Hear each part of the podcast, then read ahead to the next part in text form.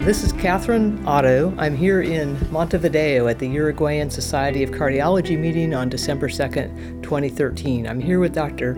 Robert Bonow, who gave an interesting talk this morning on aortic stenosis, new concepts in diagnosis and management. And I'm uh, happy to have you here. Thanks, Dr. Otto. So I'd like to start with a very practical question. A patient comes into into your clinic and you think they have aortic stenosis. Uh, what do you look for on exam and what in the history? What are the key elements in that patient management? Well, of course, the the um, first things we do is uh, talk with the patient and get a feeling for the symptoms. Uh, perhaps the patient is coming because of symptoms, and then we need to sort out whether this is severe aortic stenosis or not, warranting intervention. Uh, perhaps the patient is asymptomatic and is being, being referred because of a murmur. And then, if we suspect that this could be severe aortic stenosis in an asymptomatic patient, we really talk with the patient about lifestyle and whether indeed the patient could be having symptoms that are being minimized by uh, reductions in physical activity. And of course, the physical exam is, uh, is very important uh, to uh, reassure us that the patient does or does not have uh, evidence of aortic stenosis. The carotid pulses, the left ventricular impulse, the uh, character of the murmur in terms of its uh, intensity and timing.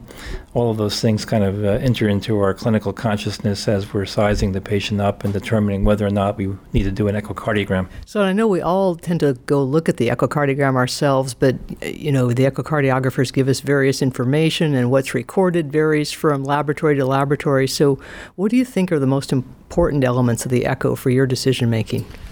Well, the echo is clearly the uh, the hallmark of uh, of how we, we manage patients. It's the linchpin uh, uh for our uh, decision making. Uh, as you said, we probably should look at it ourselves and not just judge decisions based upon the report alone.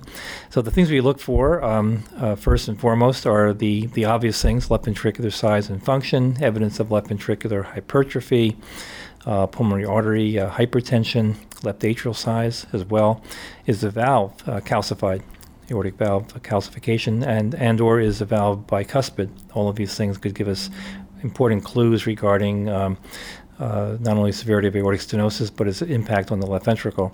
And then, of course, we want to quantify the severity of AS uh, because of uh, uh, important data much of which you've generated, uh, telling us uh, that the severity of AS, as uh, assessed by echo Doppler, is important not only in diagnosis but also in predicting the uh, likelihood that patients uh, without symptoms will develop symptoms in the short term.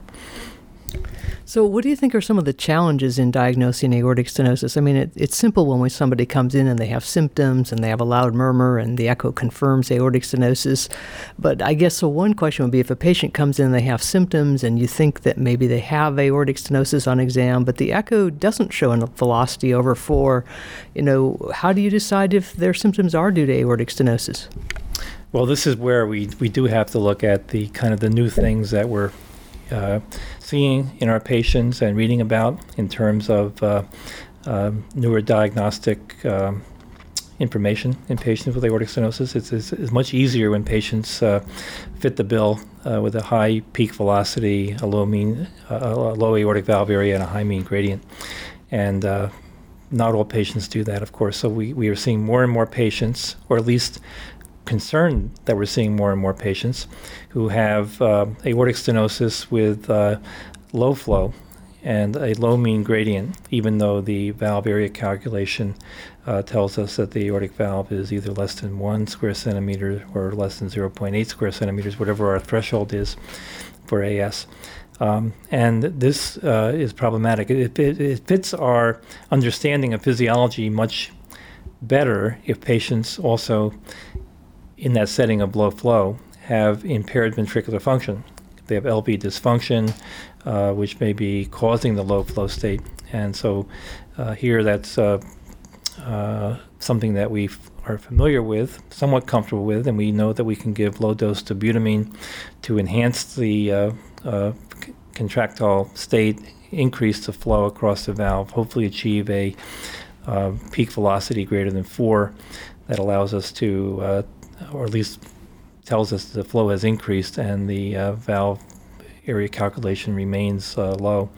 to confirm that it's uh, aortic stenosis. That that's a group of patients that we've come to recognize and feel comfortable with. Uh, the new kid on the block, the uh, newer group of patients, which is much less fully understood and more problematic, um, are the patients with normal ejection fractions and severe aortic stenosis who also have a low flow state, leading to a um, peak velocity less than 4 and a mean gradient less than 40 millimeters of mercury, despite an aortic valve area calculation suggesting that it's quite severe.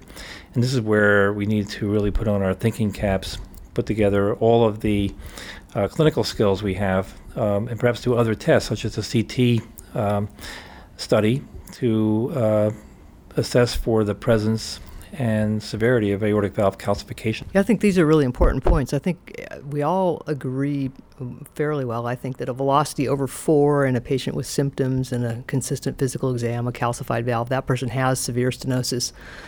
The patient with a velocity less than four, the valve area comes out less than one. I don't think we any of us think that means for sure they have aortic stenosis. I think it means we need to think about it. And, and maybe, you know, maybe for some people it wouldn't be severe until the valve area was much smaller than that.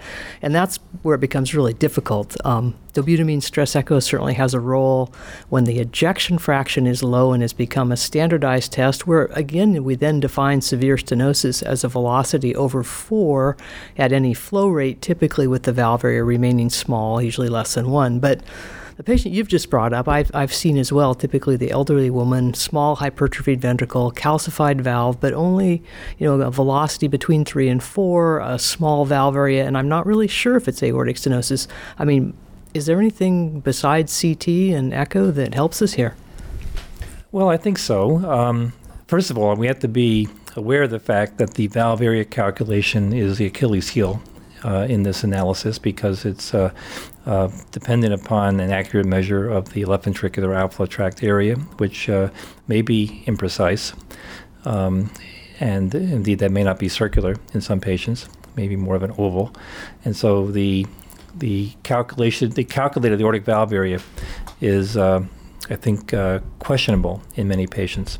This is also, I think, a role for hemodynamic studies. If we have uh, every patient I've had, and I think I have had a few, who fit this uh, uh description of normal ejection fraction, significant left ventricular hypertrophy, small end diastolic volume, and a low flow state, and what we believe is severe aortic stenosis.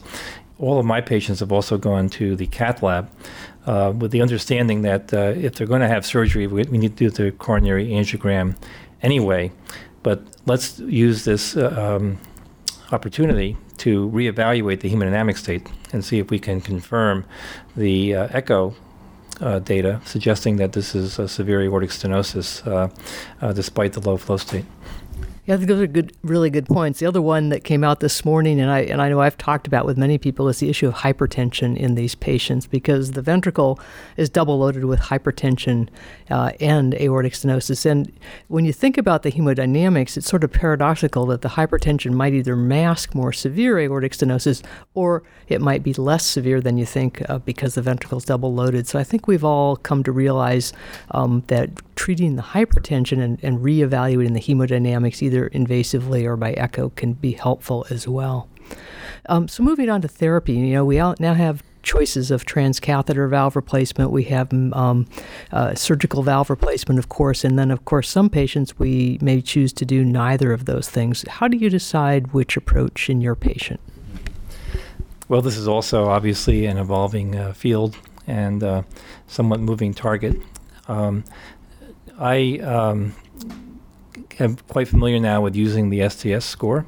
Um, I was I was certainly aware of it and used to use it just as an example with my fellows as to what the risk of surgery might be in a patient that we're contemplating for surgery.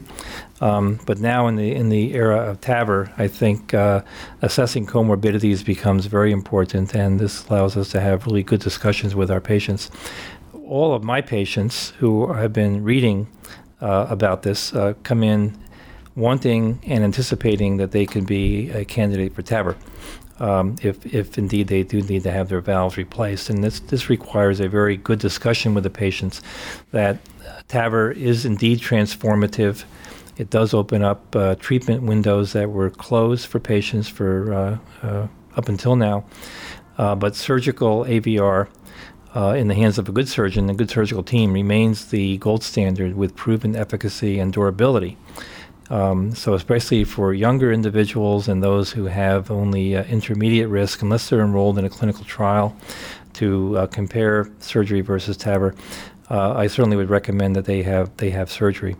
Um, but I have referred many patients for TAVR because of their uh, age and and uh, uh, frailty and disability and things that make make me concerned about their uh, candidacy for surgical AVR. Um, I think what we found, and you've probably seen the same thing, is it, now that we are part of a surgical team working with cardiologists uh, and have a TAVR center, we were part of the partner trial. Uh, that opens up a Pandora's box where patients are coming to us that we had previously not seen including patients who should have been referred to us years ago for surgery. And either their internists were not referring them because they were uh, uh, being told that the patient was too old, or the patients themselves were not interested in having open heart surgery at an, at an advanced age. Um, and so now we are seeing these patients and having frank discussions with them because many of them are excellent candidates for surgical AVR. Yeah, and I'm certainly finding the same thing. It's actually been rather surprising to me how many patients with severe symptomatic aortic stenosis um, show up once you have alternate uh, procedures who really are excellent surgical candidates and somehow been missed. It makes me wonder if we don't need to increase our education for primary care physicians and internists to get patients with aortic stenosis referred into cardiology sooner. Uh, what are your thoughts along those lines? Oh, I agree entirely. Um, of course, the patients also uh, have a uh, important aspe- aspect of the decision making, and I think in, in, some cases it may be that the internist has suggested that they, that they see a cardiologist because they may need surgery, and the patients have refused in the past only because uh, you know they were they were old and not interested in having open heart surgery. And this is where TAVR now uh, opens up a whole new um, opportunity for them as well. Um, but clearly, uh, I think we do need to have a um, uh, probably better means of uh, educating all of our all of our physician workforce, not just the internists uh, and primary care physicians, but also cardiologists, as to you know who are the best candidates for uh, TAVR. Uh, when should patients be referred to a uh, true valve center of excellence? And then probably most important, how do we define a, a valve center of excellence? Yeah, I think these are very important points. The European Society of Cardiology's Valvular uh, Heart Disease Working Group has put out a paper defining it, and I'm sure there'll be more definitions as to what a heart valve center is. But I think the point for uh, primary care physicians and patients is uh, even if they are not contemplating surgery, re- referral to that center allows them to hear all the options uh, to be considered for transcatheter valve if they're appropriate, but to also have surgical valve replacement once they have all the information. You know, certainly transcatheter valve replacement's transformative, but we don't know long term durability of these valves. There are still some issues re- related to higher stroke rates and paravalvular regurgitation. So we're, we're um, not quite there on, on uh, transforming completely toward a transcatheter versus surgical. Surgery still remains the primary uh, treatment for aortic stenosis in a patient with an acceptable surgical risk. So, do you have any closing comments for us? Um, only one, um, uh, Catherine, and that is uh, you made a very good point about early referral because I find it much easier to have a discussion with my patients that the time has come for aortic valve replacement when we've had a working relationship uh, and they've come to uh, understand what's uh, my thought process is all about and hopefully uh, trust my judgment, um, as opposed to someone coming in at a later stage and, and seeing me for the first time and being told upfront that uh, you need to have open heart surgery. Um, so I think early referral to uh, get patients into the system to get to understand what their natural history is likely to become over the course of time and be ready for it uh, is uh, something we can't overemphasize. All right. Thank you very much for taking the time to talk with me. Uh, see you at the next meeting. Thank you, Catherine.